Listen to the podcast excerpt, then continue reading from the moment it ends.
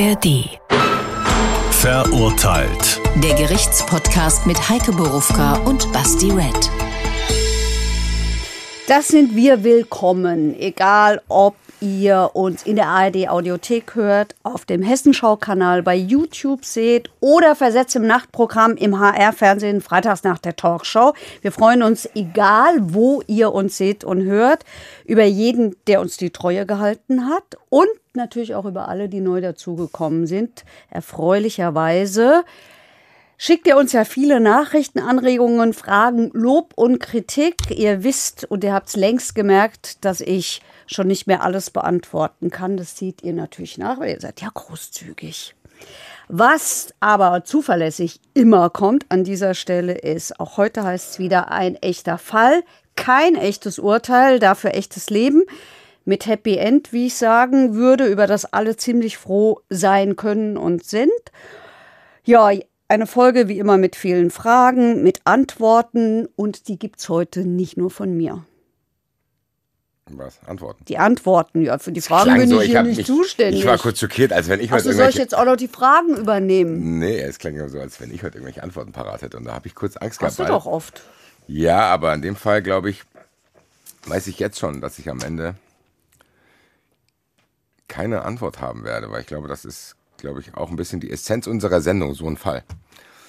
Aber, bevor wir euch weiter verwirren, würde ich sagen, ich mache den Satz, den ich sonst immer mache, oder haben wir noch irgendwas vergessen? Nein. oder? So, den ganzen Housekeeping-Kram machen wir am Ende, wann ihr zu unseren Live-Shows kommt und so weiter. Deswegen entlassen wir euch mal in den Fall und äh, sehr wirrer Anfang, aber der Fall ist auch, das wird kompliziert, glaube ich, Heike. Ich glaube, du stellst es ein bisschen einfach vor. Ich habe sehr Oh viele nein. lange, schachtelsätzige Fragen. Warum ich die habe, hören wir uns hier an. Der Fall. Eine 13-Jährige ist in Frankfurt bei ihrer Tante zu Besuch. Plötzlich geht es dem Mädchen schlecht. Es übergibt sich, klagt über Bauchschmerzen, ist kurzatmig. Die Tante ruft den Rettungsdienst. Zwei Sanitäter kommen.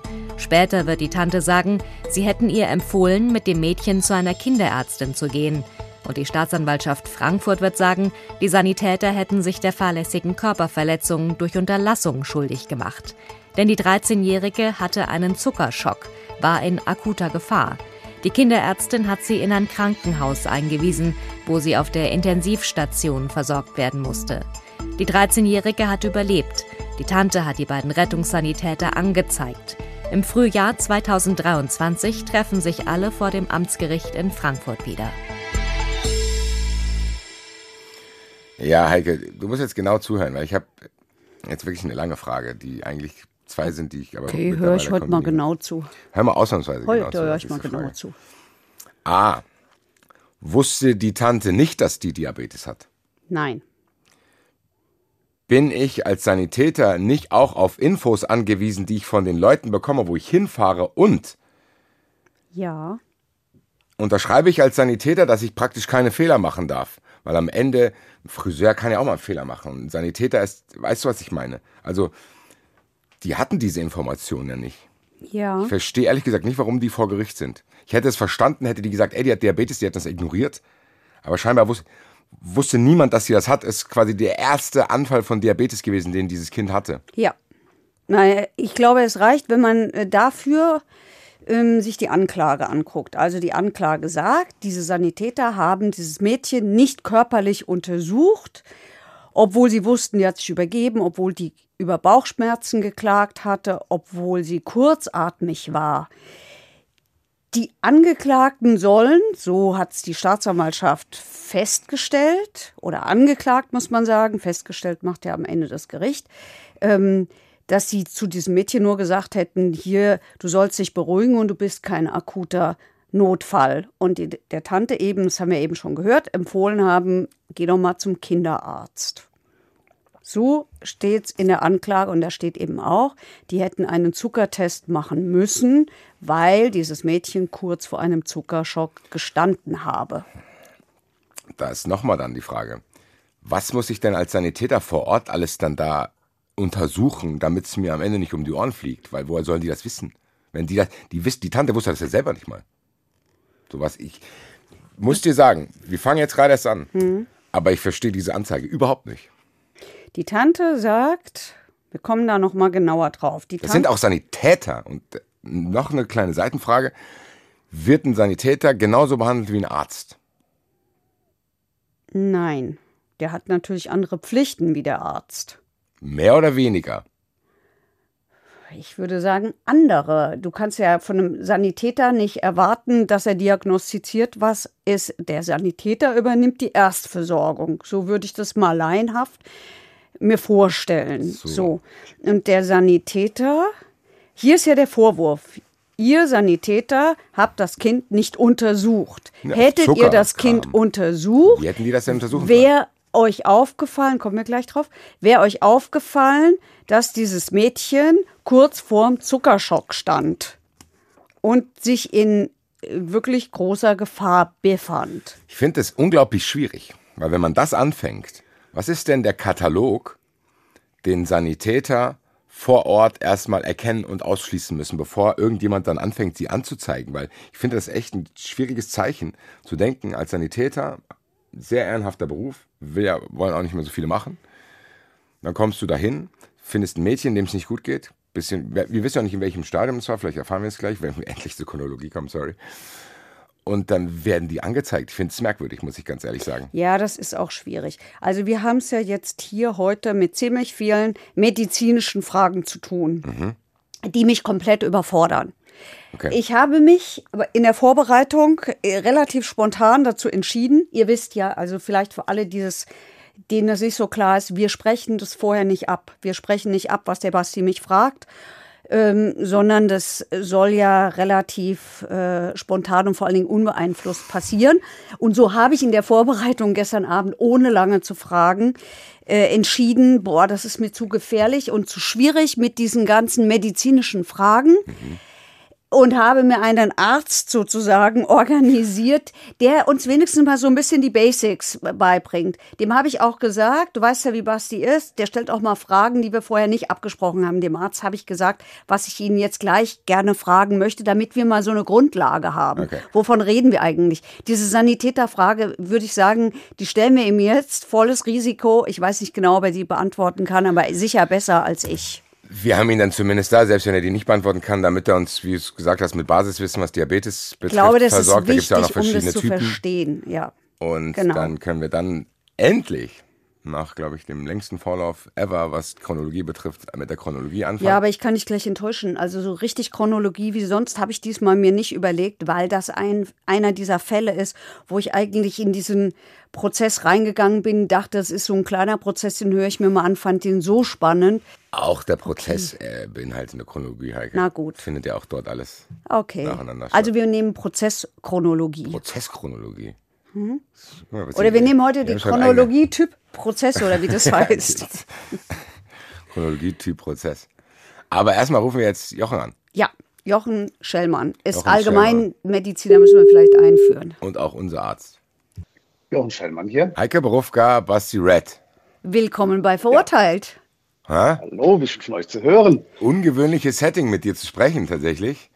Normalerweise ja, rammst du mir irgendwelche Nadeln in den Nacken, wenn ich mal wieder falsch gelegen habe. Äh, aber Heike hat schon angekündigt, dass sie Fragen für dich vorbereitet hat. Aber wie das so ist, und du weißt das, du kennst mich, da kommen natürlich auch noch spontane dazu. Es ist leider schon eine aufgetaucht. Und es ist ich warne jetzt, kurz nach vor. fünf Minuten ist schon eine aufgetaucht. Die stelle ich dir jetzt, bevor du dich dann ins warme Bett der besprochenen Fragen legen kannst. Aber wollen wir nicht mit den besprochenen Fragen anfangen nee. und deine hinten ran? Auf keinen Boah, Fall. Basti hat kennt einfach direkt kein Erbarmen. Erst mal, direkt erstmal Pam und dann freust du dich. Das ist wie wenn du, bevor du ins kalte Wasser gehst, noch kälter duschst, damit das kalte Wasser nicht mehr so kalt wirkt.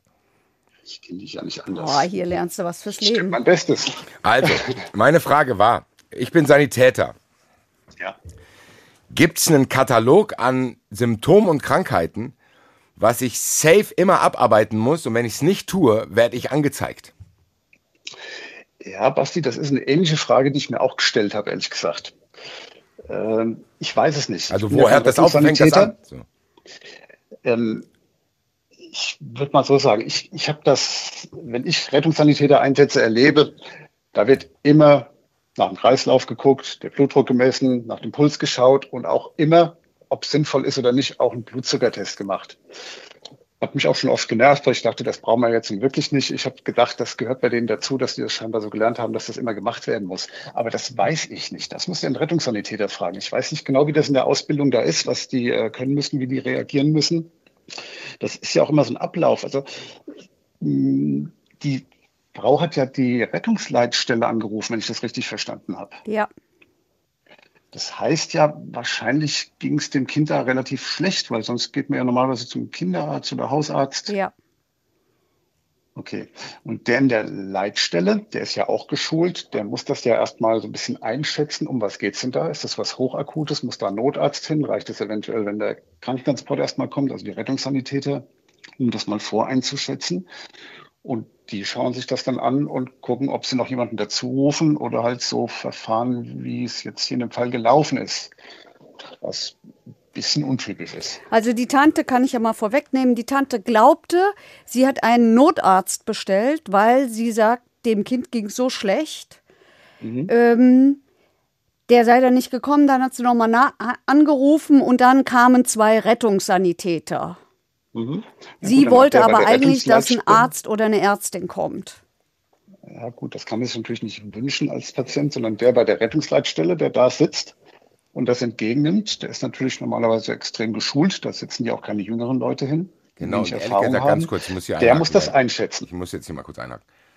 Was hat die denn am Telefon gesagt? das Kind bricht. So, ich habe auch schon mal gebrochen, da kann ich ja keinen Krankenwagen rufen. Also das ist ja die Frage. Gab es den Notruf? Hat man den von ja, ja. abgespielt? Nein. Hm. Also hat man okay. den abgespielt? Nein, glaube ich ja nicht. Letztlich, Das ist ja letztlich das, wo alles drauf rausläuft. Ja, eben. Was hat man denn da genau auch vorgefunden? Ja. Es kann ja sein, dass da wirklich nur ein bisschen Bauchschmerzen und Übelkeit waren und die so. gedacht haben, naja, das ist ein Magen-Darm-Infekt. Das weiß ich nicht. Die Tante hat auch gesagt, sie ging auch von einem Magen-Darm-Infekt zunächst aus. Die sind alle nicht auf die mhm. Idee gekommen, dass das Diabetes ist. Aber jetzt mal noch mal hier zu den Basics, weil du das eben, mhm. weil der Basti das eben auch gefragt hat.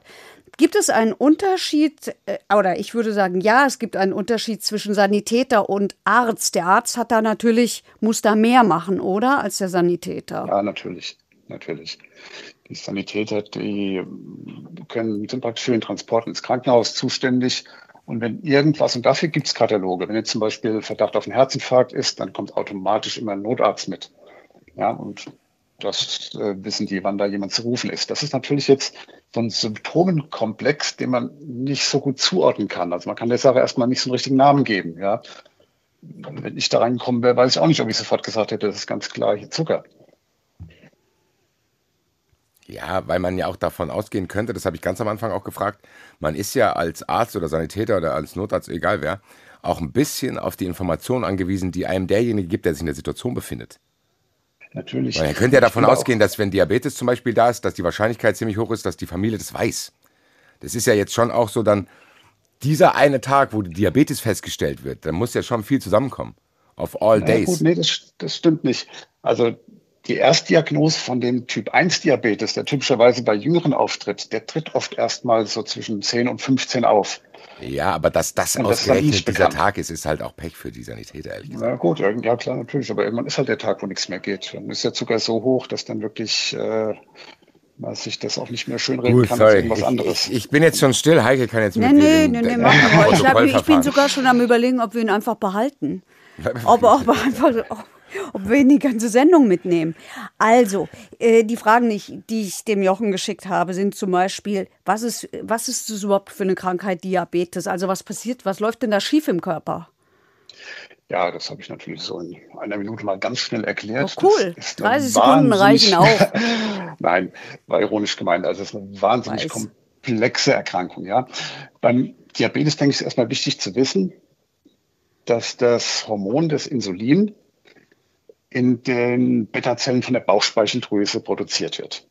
Das Insulin ist dafür da, dass das Zucker, was im Blut schwimmt, in die Zellen transportiert wird, ja, damit es dort verbrannt werden kann und äh, Energie gewonnen werden kann. Ja, also wenn der Basti jetzt zum Beispiel seine Fanta trinkt, dann hat er erstmal viel, viel Zucker Macht im Blut. Doch nicht mehr. Also, und das macht er doch nicht weiß, mehr. Ich lange nicht gesehen, was für Fanta. Weiß, ja, ja, das äh, ist, äh, ja. Jedenfalls, das muss dann aus dem Blut wieder raus und dann ist der Blutzuckerspiegel auch ganz schnell wieder normal und das Zucker, der Zucker ist in die Zellen abtransportiert. Jetzt ist so, bei dem Typ, ich fange mal lieber mit dem Typ 2 Diabetes an, weil das ist der aller, allerhäufigste. Was hat sie, vielleicht können wir mal zu dem Diabetes. Weiß nicht. Ach, das wissen wir auch nicht. Bitte? Wir wissen gar nicht, was für ein Diabetestyp dieses Mädel hatte. Ja, das ist ja eben, also ich meine, wir wissen es wahrscheinlich schon, aber um es ganz kurz zu erklären, es gibt zwei Typen. Der Typ 1 tritt in der Regel bei Jüngeren auf, das wird es bei ihr auch gewesen sein. Es gibt aber auch einen Typ 2, das ist mit Abstand der häufigste, so etwa 85 bis 90 Prozent würde ich mal schätzen, der trifft eher die Älteren und Übergewichtigen. Beim Typ 1 ist das Problem, dass gar kein Insulin mehr produziert wird in der Bauchspeicheldrüse. Ja, und das, ähm, da bilden sich letztlich Antikörper im, äh, Antikörper im Körper, die gegen diese Beta-Zellen vorgehen und dass dort überhaupt kein Insulin mehr gebildet wird. Das heißt, der Zucker schwimmt frei im Blut und kann nicht in die Zellen abtransportiert werden. Bei dem, was die Jungen oder die alten Leute haben? Bei den Jungen. Okay, da gibt's Ja. gar kein Bei Insulin. den Älteren ist das Problem, dass das Insulin da ist, aber nicht in die Zellen kommt. Da spricht man von so einer Insulinresistenz. Okay. Okay, und was ist jetzt der Zuckerschock? Ja, das ist so ein Wort, das ist nichts Medizinisches. Also Zuckerschock könnte jetzt einen zu hohen Zucker oder einen zu niedrigen Zucker bedeuten. In dem Fall geht es natürlich um einen zu hohen Zucker. Ja? Das Mädchen hat kein Insulin mehr hergestellt. Der Zucker schwimmt im Blut, will hin und her. Die Zellen können den nicht aufnehmen. Und dann geht halt so, dann gehen einige Teufelskreisläufe los. Ja, dann äh, merkt der Körper, wir kriegen hier keinen Zucker in die Zellen, obwohl viel Zucker da ist. Der reagiert panisch und versucht noch mehr Zucker zu holen, zum Beispiel aus der Leber, aus Zucker, Fett irgendwie Energie zu kriegen. Das heißt, der Zucker steigt letztlich noch weiter. Als Nebenprodukt von der Fettverbrennung kommen dann noch diese Ketonkörper ins Spiel, hat vielleicht der eine oder andere schon mal von gehört. Habe ich Und dann nicht kapiert. gibt's das ist auch wirklich komplex, Heike. Das ist nichts, was man hier so im Podcast mal schnell abreißen kann. Da habe ich auch meine Probleme. Dann geht es auch noch mit dem Wasserhaushalt. Die Niere kann das nicht mehr richtig abtransportieren, weil der Zucker so viel äh, Wasser mitzieht. Der Zucker, könnte man fast sagen, verstopft dann die Nierentubuli und dann kracht das ganze System zusammen bis zum Koma hin. Okay, und Das ist jedenfalls in dieser Gefahr soll die gesteckt haben. So, und jetzt kommt noch, weil das nachher eine Rolle spielt, deswegen habe ich dir die Ja. Frage auch geschickt. Warum riechen die nach Aceton? Ja, das ist, das sind diese Ketonkörper. Da müssen wir Das, viel, vielleicht äh, viel passiert früher anfangen, es tut mir leid. Was, wie riecht denn Aceton? Nach so Lösungsmittel, Okay, wie Nagellackentferner. okay.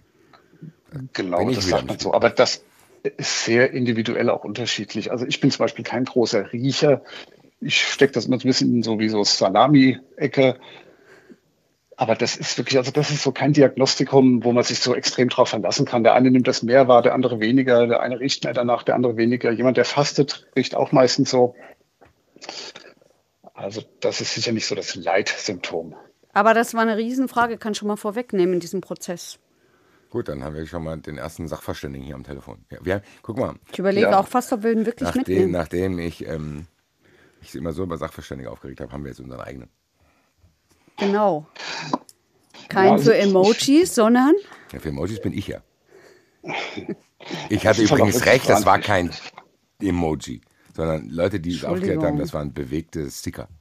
okay, Entschuldigung. Doch nicht an dich, Aber ich habe doch Emoji gesagt. die vielleicht auch im Prozess. Deswegen braucht die Justiz mich.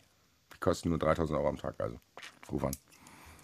Egal, dann müssen wir, sind wir fertig erstmal? Ja. Es kann sein, dass wir dich nochmal anrufen, Ähm, falls das okay, geht. alles klar.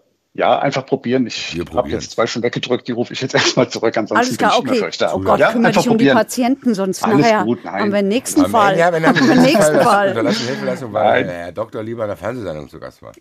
Könnt ihr gerne machen. Alles klar, mein Lieber. Vielen später. Dank. Ciao. Okay, ja, dann hoffentlich bis ganz bald. Macht's Ja. gut, ihr Ciao, Lieben. mein Lieber. Ciao. Ciao. Tschüss.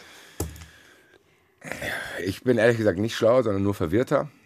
Auch Aber mir reicht schon. zu wissen, dass in dem Körper dieses jungen Mädchens scheinbar irgendwas in Ziemlich Disbalance geraten ist, dass Genau. die ganzen Organe so ausrasten, dass du am Ende allerlei Symptome aufweist, die bis zur Bewusstlosigkeit und Koma Genau. können. So, Heike, Lass uns in den Mareike, Gerichtssaal gehen. Lass uns bitte, okay, aber wir kriegen in dem Gerichtssaal auch schon ein bisschen was von der Tageschronologie mit, oder?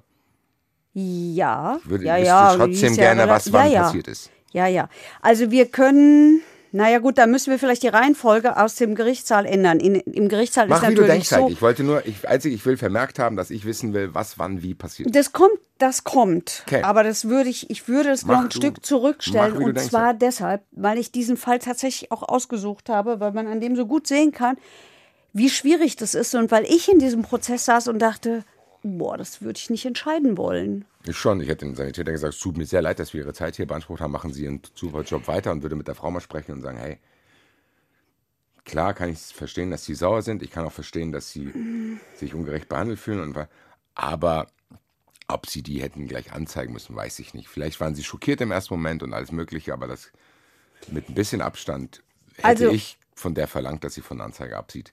Stand jetzt, Leute, bevor ihr da ausrastet. A, ich habe damit nichts zu tun. B, ich kann hier sagen, was ich will. Und C, habe ich vielleicht erst 10% der Informationen. Vielleicht ändert sich das ja auch, wie wir das hier auch oft bei Fällen haben, dass ich dann von dem einen ins andere Lager wechsle oder am Ende sage, weißt du was, ich bin bei dir, Heike, ich will das nicht entscheiden und bin froh, dass ich das nicht muss. Interessanterweise habe ich, als ich diese Anklage und von diesem Fall gehört habe, sonst wäre ich ja da nicht hingegangen, gedacht, boah, ey, warum, warum sind die eigentlich nicht auf die Idee gekommen, mal zu gucken, ob dieses Mädchen Zucker hat? Ich hatte es, warte ganz ruhig, du musst dich jetzt nicht so furchtbar aufregen über mich, nur ganz, sonst hätte ich ja den Fall doch gar nicht rausgesucht, mal, wenn es sich am Ende so, so, so, wenn es so geblieben Ich muss trotzdem hier nochmal einhaken, weil ich glaube, das muss ich nochmal fragen.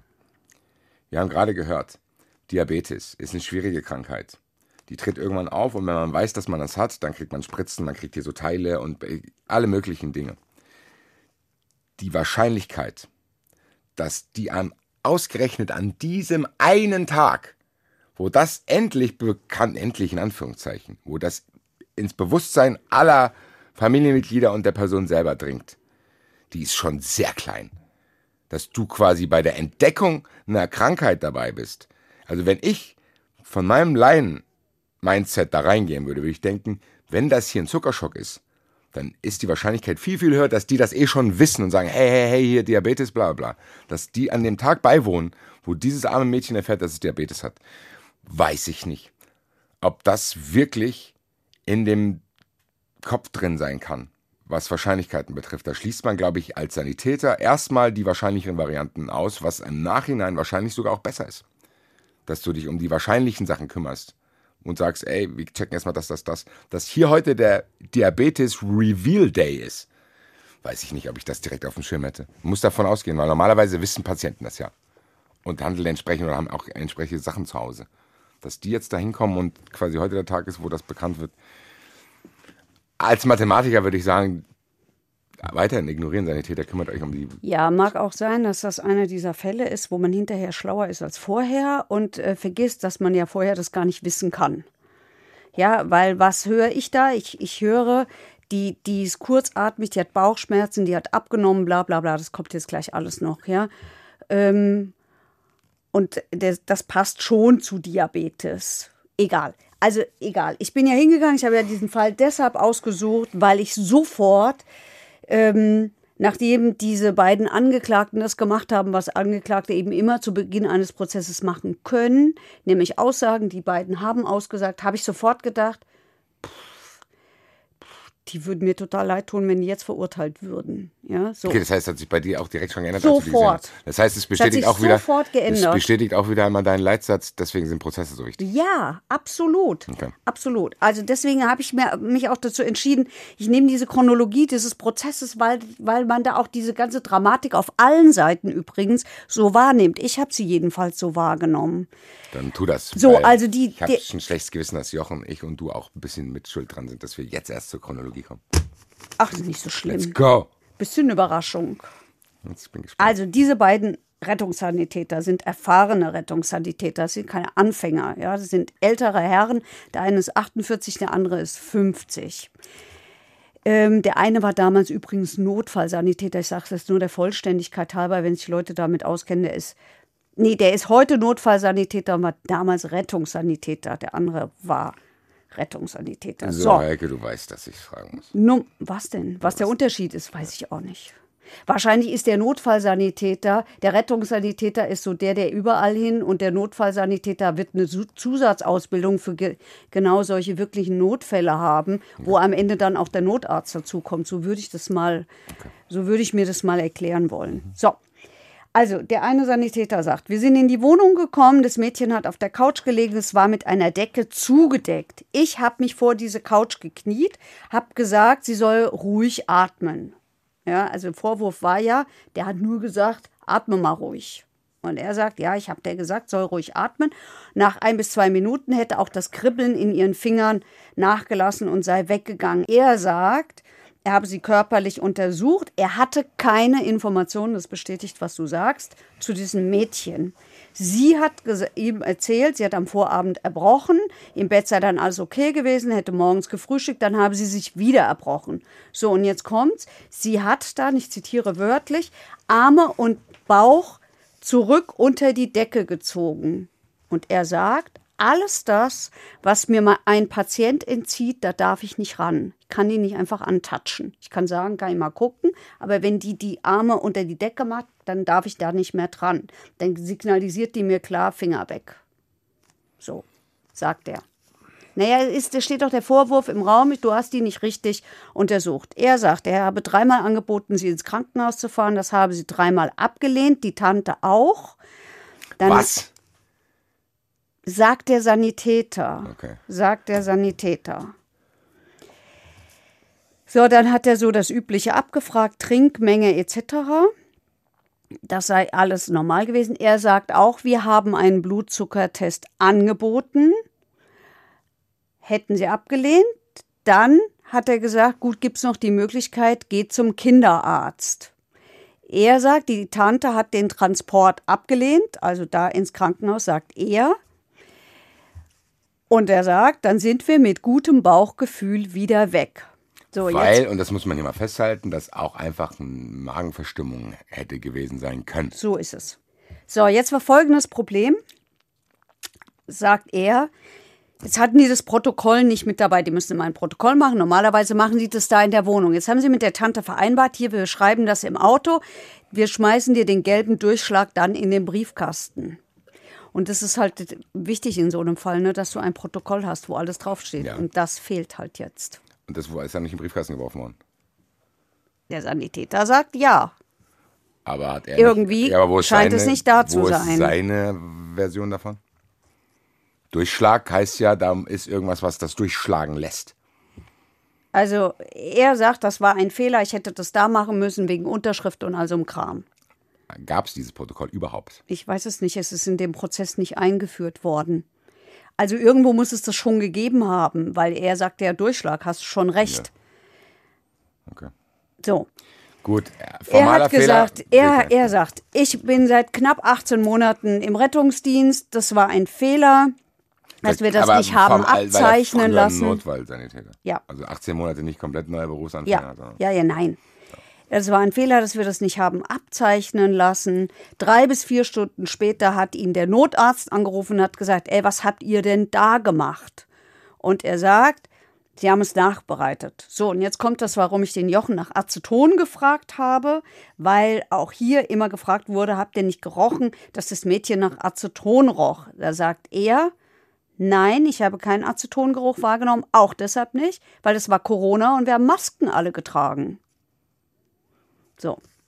Das war Sanitäter Nummer eins. Sanitäter Nummer zwei, nämlich der Rettungssanitäter, sagt, mein Kollege war verantwortlich für den Einsatz, also für diese ganzen medizinischen Fragen. Das ist so. Einer macht den organisatorischen Kram, das war ich, und der macht das. Haben die sich zerstritten jetzt? Oder nein, nein, nein, gar nicht. Das ist offensichtlich üblich. Also nein, hat den anderen jetzt nicht vor den Bus geworfen. Nein, also überhaupt der, nicht. Ja, der, der, nein, nein, das ist die Antwort darauf, dass er nicht so genau sagen kann, was ist da auf, an dieser Couch eigentlich passiert. Das ist ja die große Frage. Hat er dieses Mädchen untersucht oder hat er das nicht getan? Mhm. Und er sagt, weil du es vorhin gefragt hast, gemeldet wurde uns ein Kind mit Übelkeit und Erbrechen. So, kann er bestätigen, dass dreimal angeboten wurde, das ins Krankenhaus zu bringen? Er kann jedenfalls bestätigen, dass das Kind krank ausgesehen hat. Er sagt, es wurde besprochen, wenn Krankenhaus, dann äh, müssen wir die Eltern noch vorher anrufen. Das kann die Tante nicht äh, veranlassen. Mhm. Sondern das muss, das müssen die Eltern machen. Und dann sei gemeinsam die Entscheidung getroffen worden, Kinderarzt.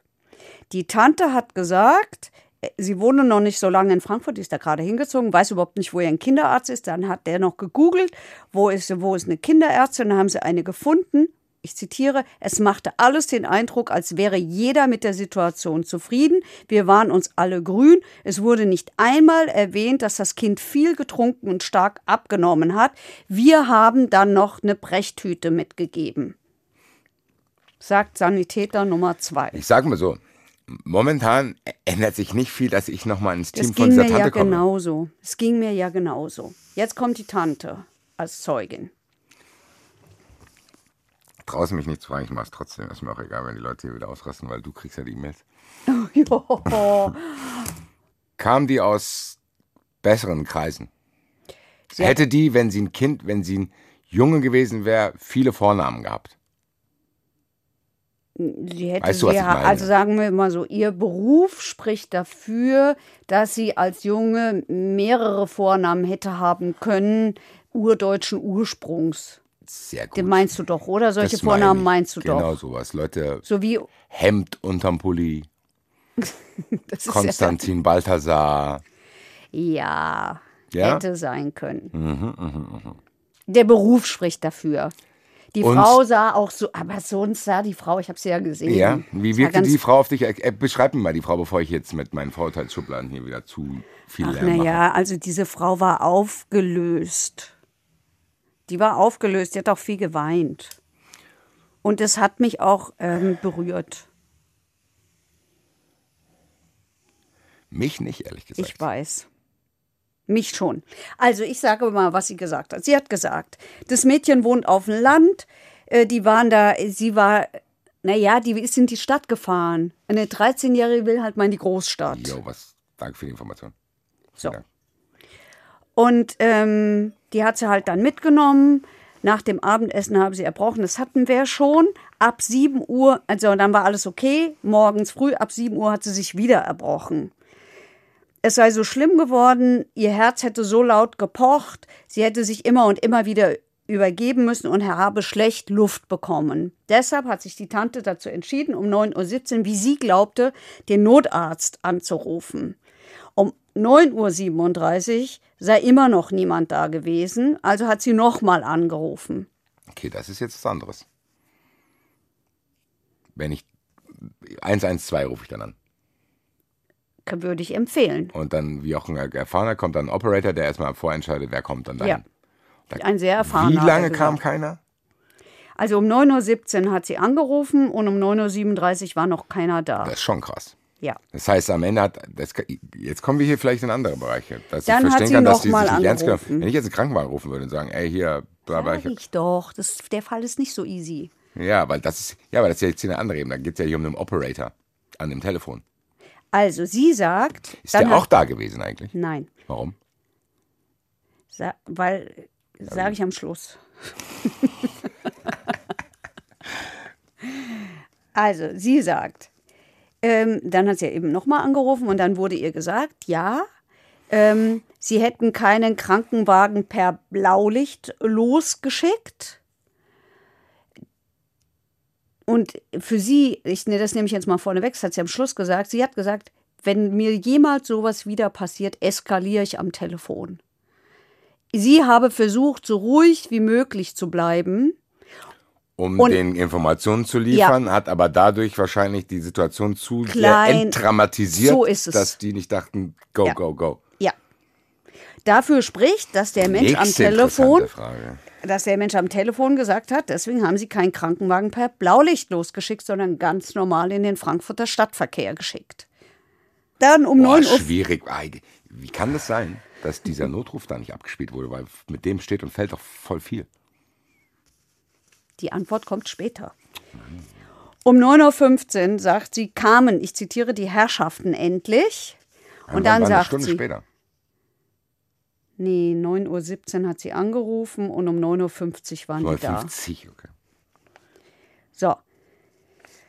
Die haben nichts gemacht, sagt sie. Die haben gesagt, selbst wenn sie sie jetzt mitnehmen würden, dann würden sie sie im Krankenhaus, also das Mädchen würden sie im Krankenhaus nur abstellen, bis die Mutter bzw. die Eltern da sind. So. Und sie sagt, Ah, die gibt zu, dass das Krankenhaus in der Diskussion war. ja. So. Aber sie sagt ja, die Sanitäter haben gesagt, wir nehmen die nicht mit. Weil das bringt eh nichts, die wird da nur abgestellt, bis die Mutter oder der Vater da ist, weil du, Tante, kannst ja eh keine Entscheidung treffen. So sagt sie das. Das stimmt ja auch. Die Sanitäter, sa- das weiß ich nicht, ob beim, bei einem Notfall musst du doch nicht warten, bis Eltern da sind, da wird sofort gehandelt. Die, die, die Sanitäter sagen ja, wir haben das angeboten und die hat es nicht gewollt und das Kind wollte auch nicht ins Krankenhaus. So sagen es ja die Sanitäter.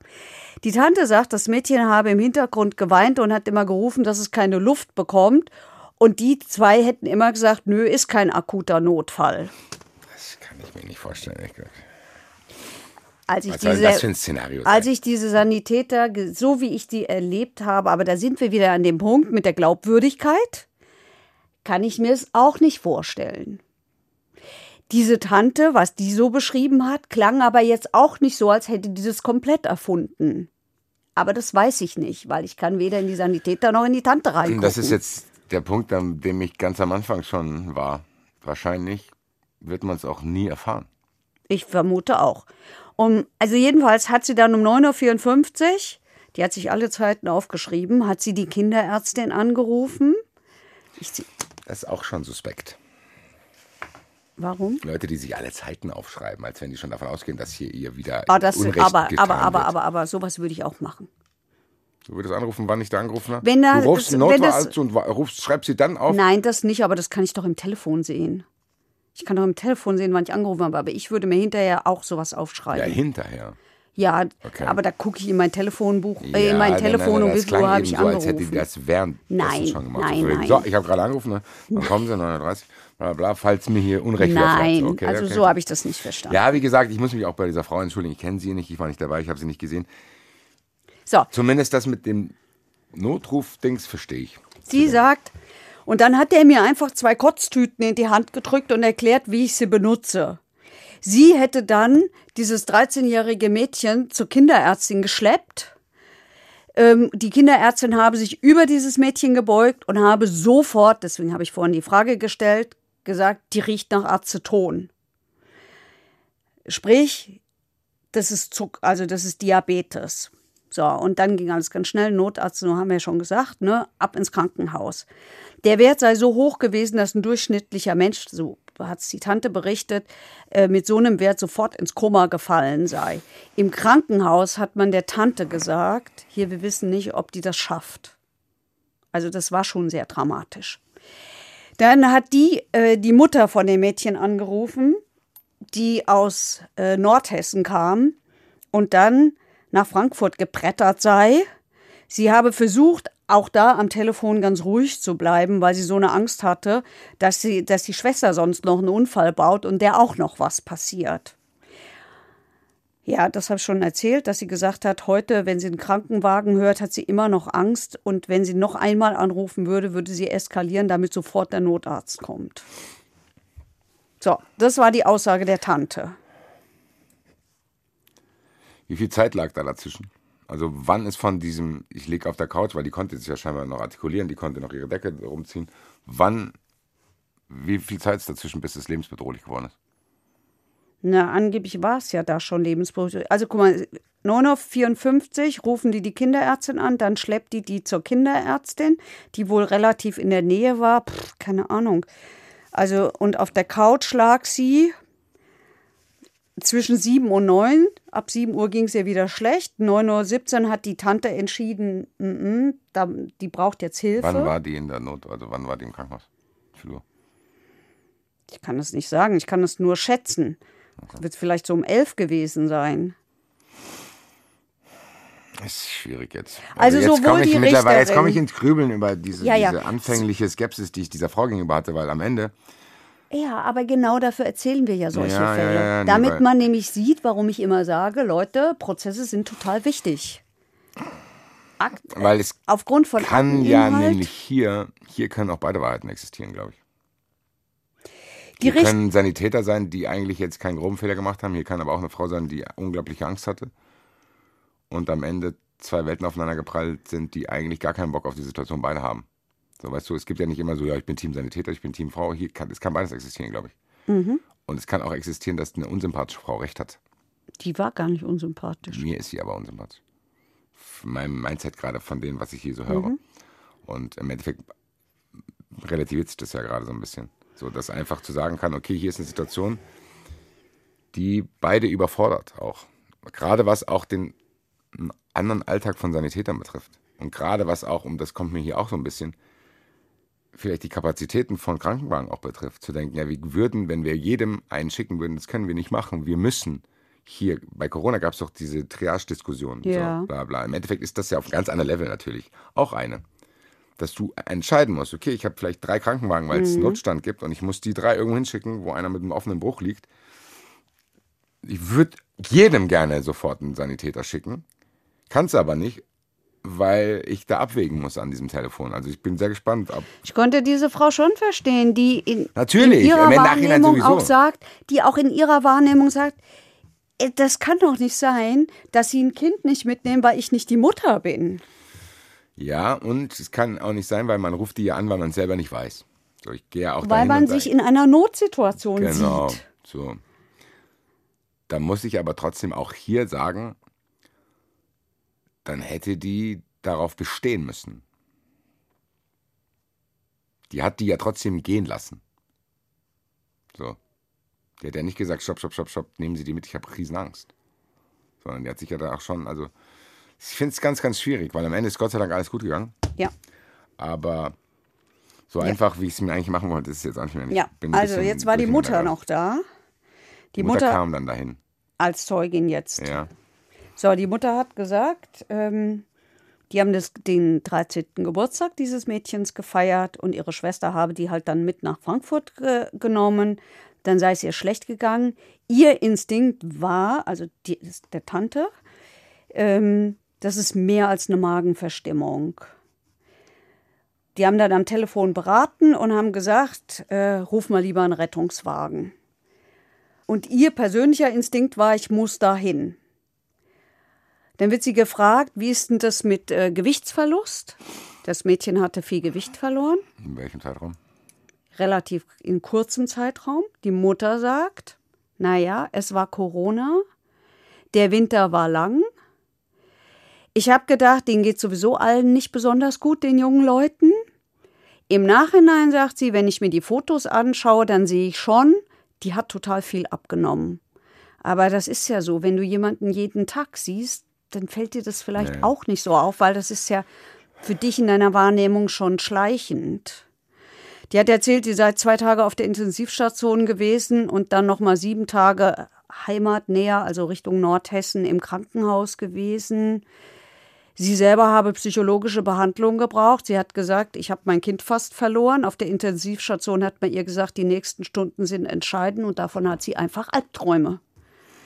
Ja, So. ich habe ein sehr schlechtes Gewissen, ehrlich gesagt. Dann hören wir uns doch mal das Mädchen an, das heute 15 ist und gesagt hat, ja, die ganze Woche sei es ihr schon nicht gut gegangen, sie sei schlapp gewesen und sie hätte auch viel abgenommen. Sie habe an diesem Tag hilflos auf dem Sofa gelegen, dann habe die Tante den Notarzt gerufen, sie hat kaum noch Luft bekommen, dann sind die Sanitäter gekommen und sie kann sich nicht mehr an die Details erinnern. Der habe den, einer der Sanitäter habe den Puls gemessen, sonst hätten die nichts gemacht.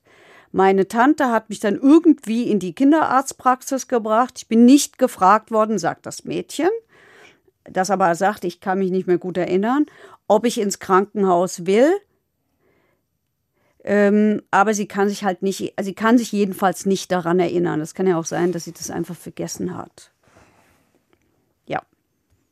Ja. Sie hätte nicht viel mitbekommen, nur dass sie zu ihrer Tante gesagt haben, dass sie mich, dass sie sie nicht mitnehmen, dass sie immer schlechter Luft bekommen habe und dann einfach auch Panik hatte, weil die ihr nicht geholfen hätten. Sie würde das verdrängen und die Tante, die ja Protokolle geschrieben hat darüber, die, die habe sie nicht gelesen. So, jetzt haben wir diese Aussagen. Jetzt haben wir einmal diese Rettungssanitäter Und wir haben diese Aussagen.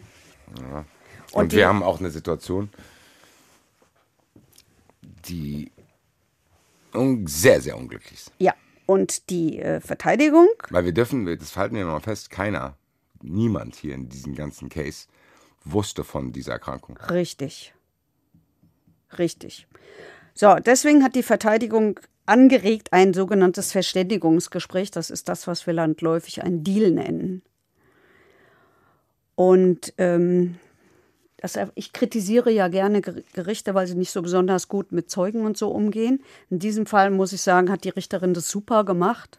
Die hat es nämlich der Mutter, dem Mädchen und der Tante erklärt, was jetzt passiert, dass sie sich jetzt mal zurückziehen und dass sie dann dieses Ergebnis auch erklären. Also Ergebnis dieser Verständigung war, das Verfahren wird eingestellt und zwar, weil es einfach so schwierig nachzuweisen ist.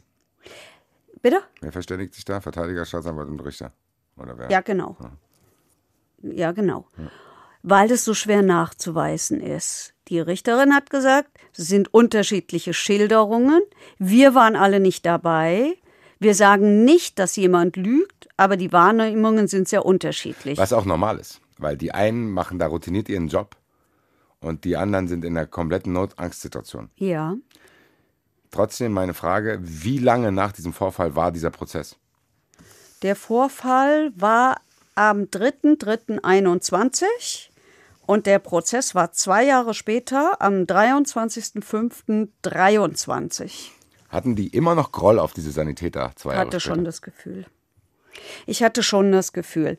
Und das, die Richterin hat gesagt, wenn wir das hier nachweisen, dann brauchen wir Sachverständige. Zum Beispiel, wir müssen wissen, deine Freunde brauchen wir dann, wir müssen wissen, wie waren eigentlich die Zustände in der Wohnung. Die müssen ja dann alles aufklären. Hat der sich da wirklich vor die gekniet? Konnte das überhaupt sein? Wie sind die Möbel da angeordnet? Wer war wo? Wer konnte was hören? Etc.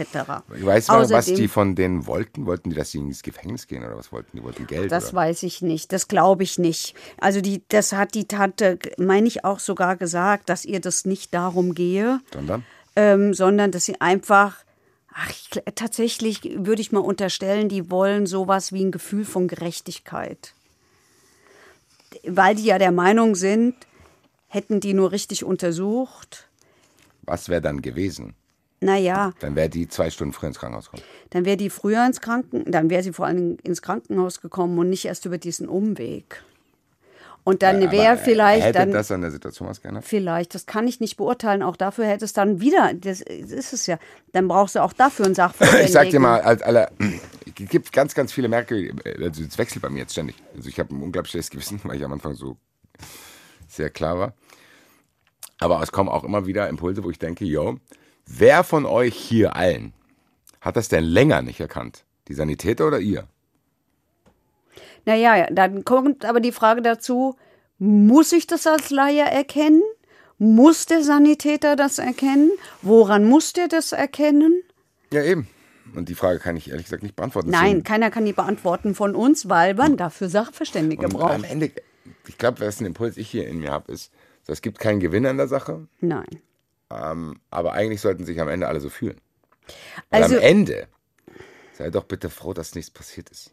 ja. Wäre noch mal eine ganz andere Kiste hier, wenn da was passiert wäre. Und ich kann den Impuls verstehen, ich wäre auch sauer. Ich hatte einen ähnlichen Fall jetzt familiär, wo dann irgendwie was nicht erkannt wurde und was eigentlich früher hätte schon erkannt werden müssen und dadurch, egal, ich will da jetzt nicht ins Detail gehen. Und ich kann den Impuls verstehen zu denken, Alter, deswegen komme ich doch zu dir, wenn du das nicht erkennst, so bla bla. Aber ich glaube auch als Hinweis an diese Familie, zwei Jahre später, wäre, glaube ich, lieber dankbar sein, dass dieses Mädchen am Leben ist und auch diesen Groll loswerden für einen selber. Weil das letzte Heike, was mir einfallen würde, wenn mir sowas passiert wäre, wäre zwei Jahre später noch sauer auf die Sanitäter zu sein. Sorry. Naja, das mag natürlich damit zusammenhängen, dass die Sachen bei der Justiz so ewig dauern. Ja, Und dass du es ewig mit dir rumschleppst und dass du vielleicht dann auch nicht abschließen kannst. haben, wie wir, haben die Sanitäter sich entschuldigt? Ja, also die, die Richterin hat halt auch gesagt, wenn wir das alles nicht feststellen, so wie das angeklagt ist, dann heißt es im Umkehrschluss, in dubio pro reo, im Zweifel für den Angeklagten und dem Fall die Angeklagten, dann werden sie freigesprochen. Also die Richterin hat das wirklich ganz gut erklärt, hat dann der Tante noch gesagt, die war doch auch bei Ihnen in guten Händen. Überlegen Sie sich mal, das Kind wäre auf Klassenfahrt gewesen, dann wäre das vielleicht nicht so gut ausgegangen. Die hatte einen ähnlichen Gedanken offensichtlich wie du. Gott sei Dank ist alles gut ausgegangen. Und ja, die Sanitäter haben sich entschuldigt. Rettungssanitäter Nummer eins hat gesagt, der Einsatz ist dumm gelaufen, man lernt nie aus. Ich habe daraus gelernt, es tut mir leid, ich entschuldige mich. Rettungssanitäter 2 hat gesagt, ich möchte mich entschuldigen, dass wir die Situation falsch eingestellt haben.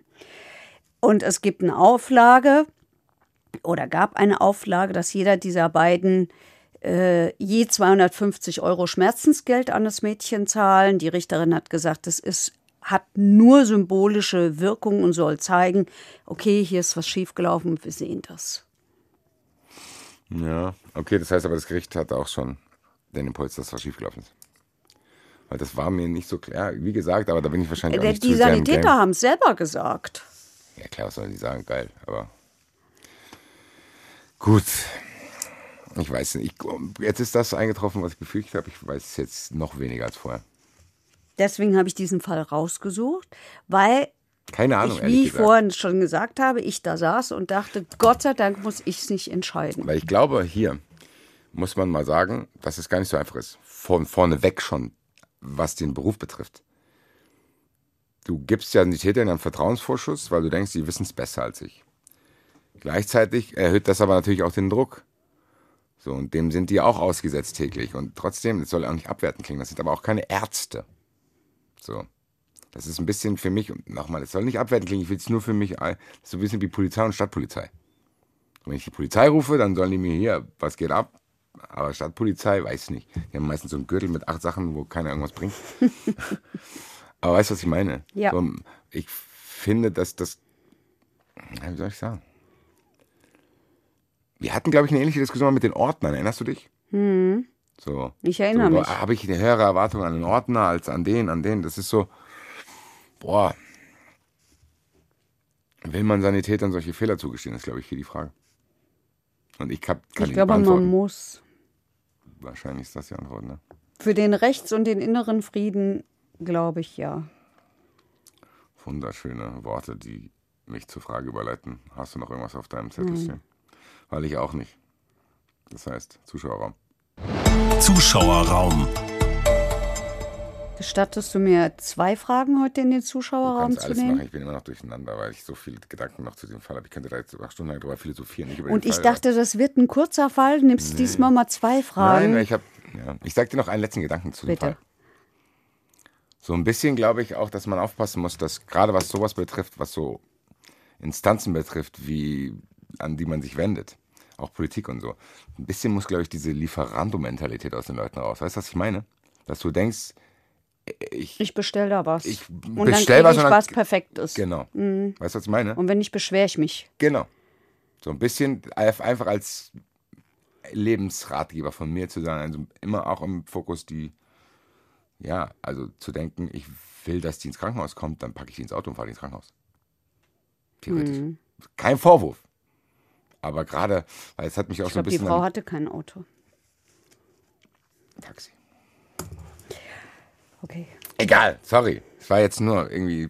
Wir sind doch schon im Diskussion. Zuschauerraum. Ja, ich darf auch im Zuschauerraum auch Darf ich auch Sachen. mal meine Meinung ich bin auch sagen? Zuschauer von mir selbst heute gewesen.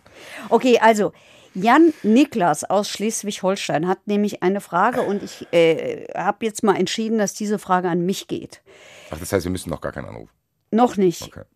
Der fragt nämlich, ähm, und Soll ich dir zwar, die Frage vorlesen an dich?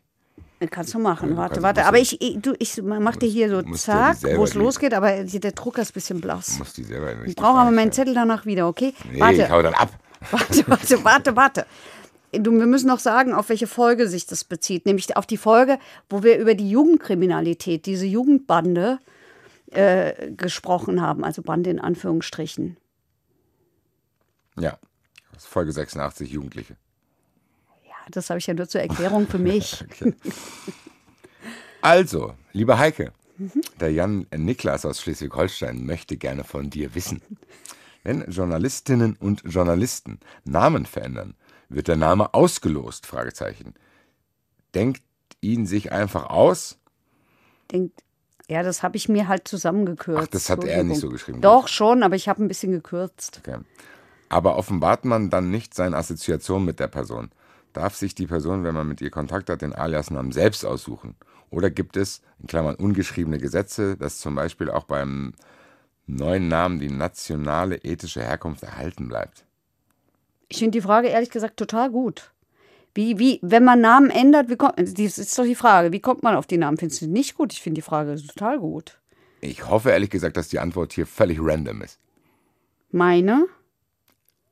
Nein, dass die, dass man den Prozess der Namensfindung, dass der random ist und dass ich nicht sage, wenn der Typ Ali heißt, dann muss ich den Mustafa nennen, sondern wenn es ein Ali war, kann ich ihn noch Ich kann dir genau sagen, wie es in diesem Fall war. In diesem Fall war es so, dass ich dachte, okay, ich brauche Namen von jungen Menschen, die ein bisschen so zu der Figur passen, wie ich sie mir vorstelle. Und da ich mich davon überfordert gefühlt habe, habe ich einen jungen Menschen angerufen und habe einfach gefragt, wie, Wie heißt du? nee, wie, wie stellst du dir jemanden vor, der so und so aussieht, und so, wie könnte der heißen? So, so habe ich es gemacht. Also so versuche ich die Namen, sagen wir mal so, wenn jemand Konstantin Niklas heißt, dann würde ich ihn nicht Ali nennen. Dann würde ich versuchen, einen ähnlichen Namen, bei denen haben wir es ja auch so gemacht. Dann würde ich einen ähnlichen Namen, also dann, so, dann krame ich ihn, also manchmal google ich es ehrlich gesagt auch. Ich google dann nach, nach Namen, die möglichst häufig vorkommen, weil warum ändere ich Namen? Ich will ja nicht, dass man Rückschlüsse ziehen kann auf die Leute. Muss man überhaupt einen Namen? Also Ja, ich ja, finde ehrlich gesagt die Frage ganz so schlecht jetzt im zweiten, Die Frage ist zweiten Blick, super. weil am Ende tatsächlich durch den neuen Namen mir dann auch schon wieder ein Rattenschwanz dabei ist. Natürlich. Und deswegen ist die Frage Warum auch gut. muss ich überhaupt dann einen neuen Namen? Kann ich nicht einfach sagen, Herr W. Ja, das haben wir ja gemacht bei den äh, Hauskaufnomaden. Warum haben wir das nicht da gemacht? Warum haben wir nicht einfach gesagt, Weiß nicht, da bin ich noch nicht auf die Idee gekommen. E eben gerade bei dem Sanitäter habe ich die ganze Zeit auch den Namen von dem Mädchen weggelassen.